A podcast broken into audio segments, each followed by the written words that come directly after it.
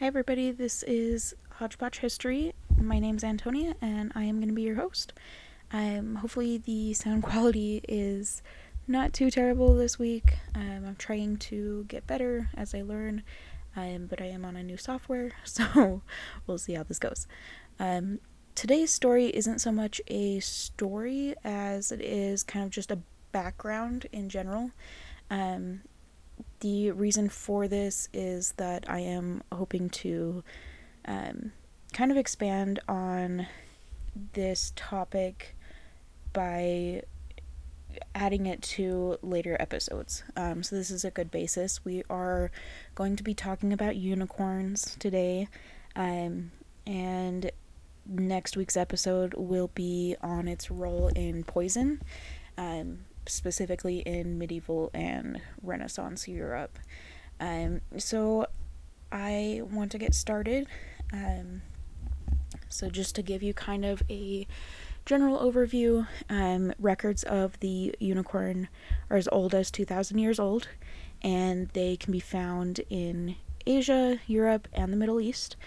Sometimes it is a goat, but usually it is that horse with one horn. The Greeks had unicorns in a lot of their bestiaries, specifically the Physiologus, and they explained that only a virgin maiden could ever catch a unicorn because she's so pure of heart, and they also had records of unicorns fighting and stabbing elephants with their horns.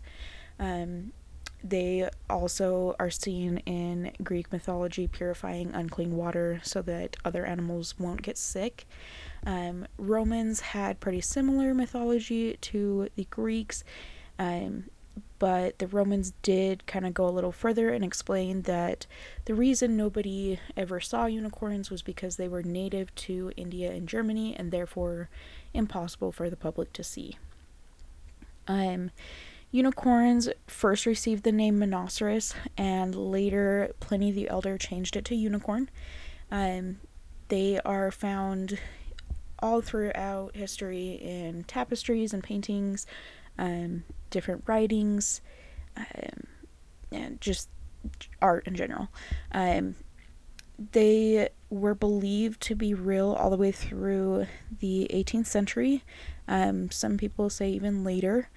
And the, I think the best fact that I found was that Marco Polo described that he had seen unicorns on one of his explorations. He said they were ugly brutes, and then somebody had to explain to him once he returned home that he had actually seen a rhinoceros. So I'm going to jump around a little bit today, just giving you kind of a general idea on what was going on in different areas, and different belief systems that the unicorn gets kind of wrapped up in. So specifically the Danish kind of perpetuated this belief in unicorns in medieval times. They had access to narwhals, being so far north, and because they owned Iceland and the Faroe Islands, they would hunt these narwhals, take their horns, and then they would go into Europe and sell the horns for insane amounts of money.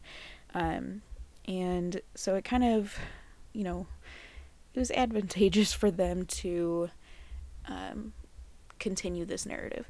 So they did this all the way until 1840. The Rosenberg Castle, which was the seat of the Danish kings from 1671 to 1840, featured a unicorn horn coronation chair, and they also, the king would carry a unicorn horn walking stick with a removable top that emitted aromatics of herbs, and then he also would have a unicorn horn cup to ward off poison, and this was the envy of all of Europe. So from there, I think we're going to jump down to Scotland.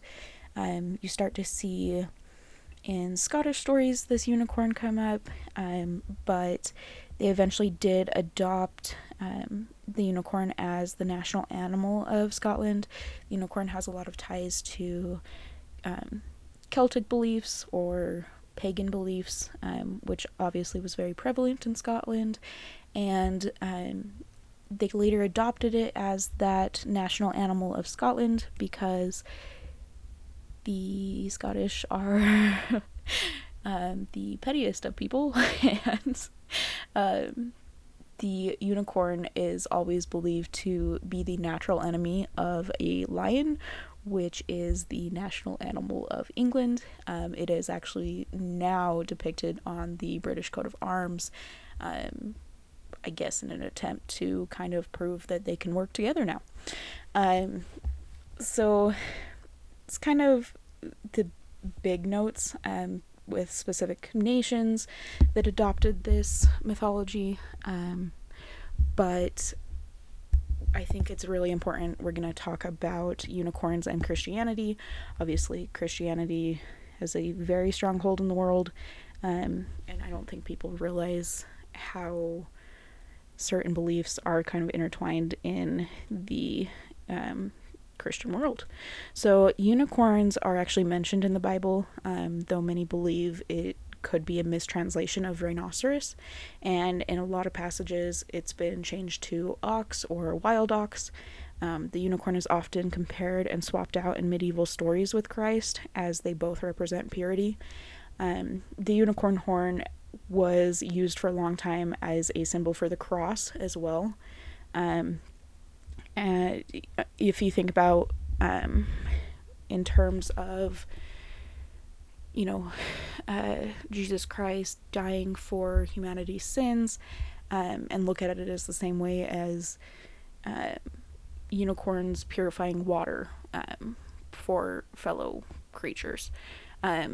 You can see how they kind of became intertwined, because many writers, such as Beagle, write tales of the unicorn falling from purity and being killed after being introduced to evil characters. They are also assumed to be a metaphor for the fall of Adam and Eve from the Garden of Eden. It's kind of that same idea that this maiden or Eve can cause the fall of innocence, basically. For many centuries, sermons and stories were told of the unicorns, who were too busy to get on Noah's Ark. They were having so much fun playing that they actually went extinct because they forgot to get on the Ark. And later Europeans would explain the absence of unicorns by telling stories of the unicorns being trapped under the sea. It is believed that the Noah's Ark connection kind of created these stories. And then because of its ties to Christianity, you start to see it pop up in medieval stories or Arthurian legend, where it represents chivalry or chastity or purity. So Beagle's tale of the unicorn insists that the unicorn is actually a maiden named Amalthea, who transforms when needed into the unicorn to protect others with her horn. And Chaucer also told tales of the unicorn, but replaced the virgin bait trope with virtuous knights. The unicorn is tied tightly to the King Arthur and the Knights of the Round Table, and the stories vary, presenting them as messengers or dragon fighters or protectors and friends. Killing a unicorn in Arthurian legend, for instance, Agravain kills one as a child, and the act is considered a sign that he's not a good person. The killers of a unicorn would often be punished. So, like I said, I'm going to expand on this next week, but unicorns specifically have a tie to poison. Specifically as like a protection against poison, because the Danish owned Iceland.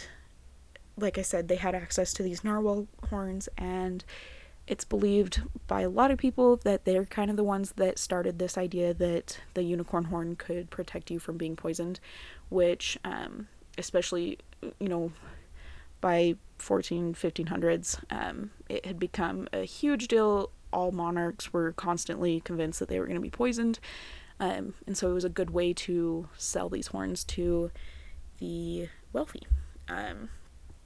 So They were sold as a cure for poison all the way up until 1741 in European pharmacies.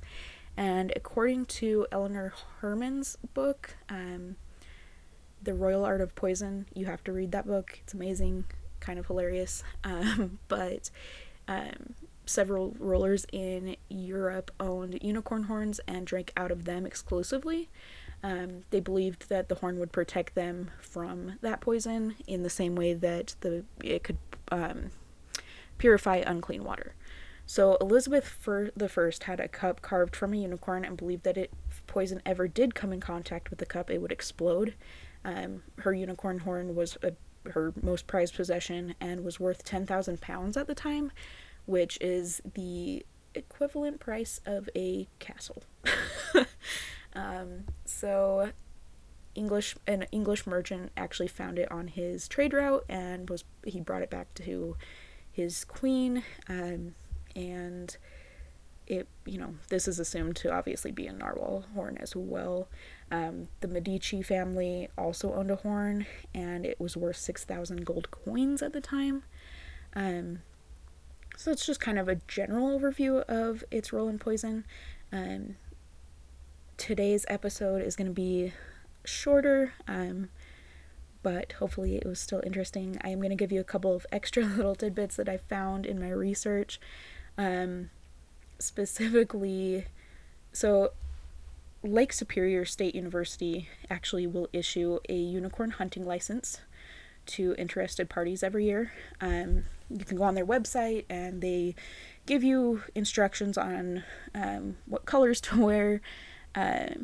They recommend wearing Gawain green or Mordred red while hunting and use a virgin as bait. It also is suggested that adults carry a bottle of cognac on their hunt.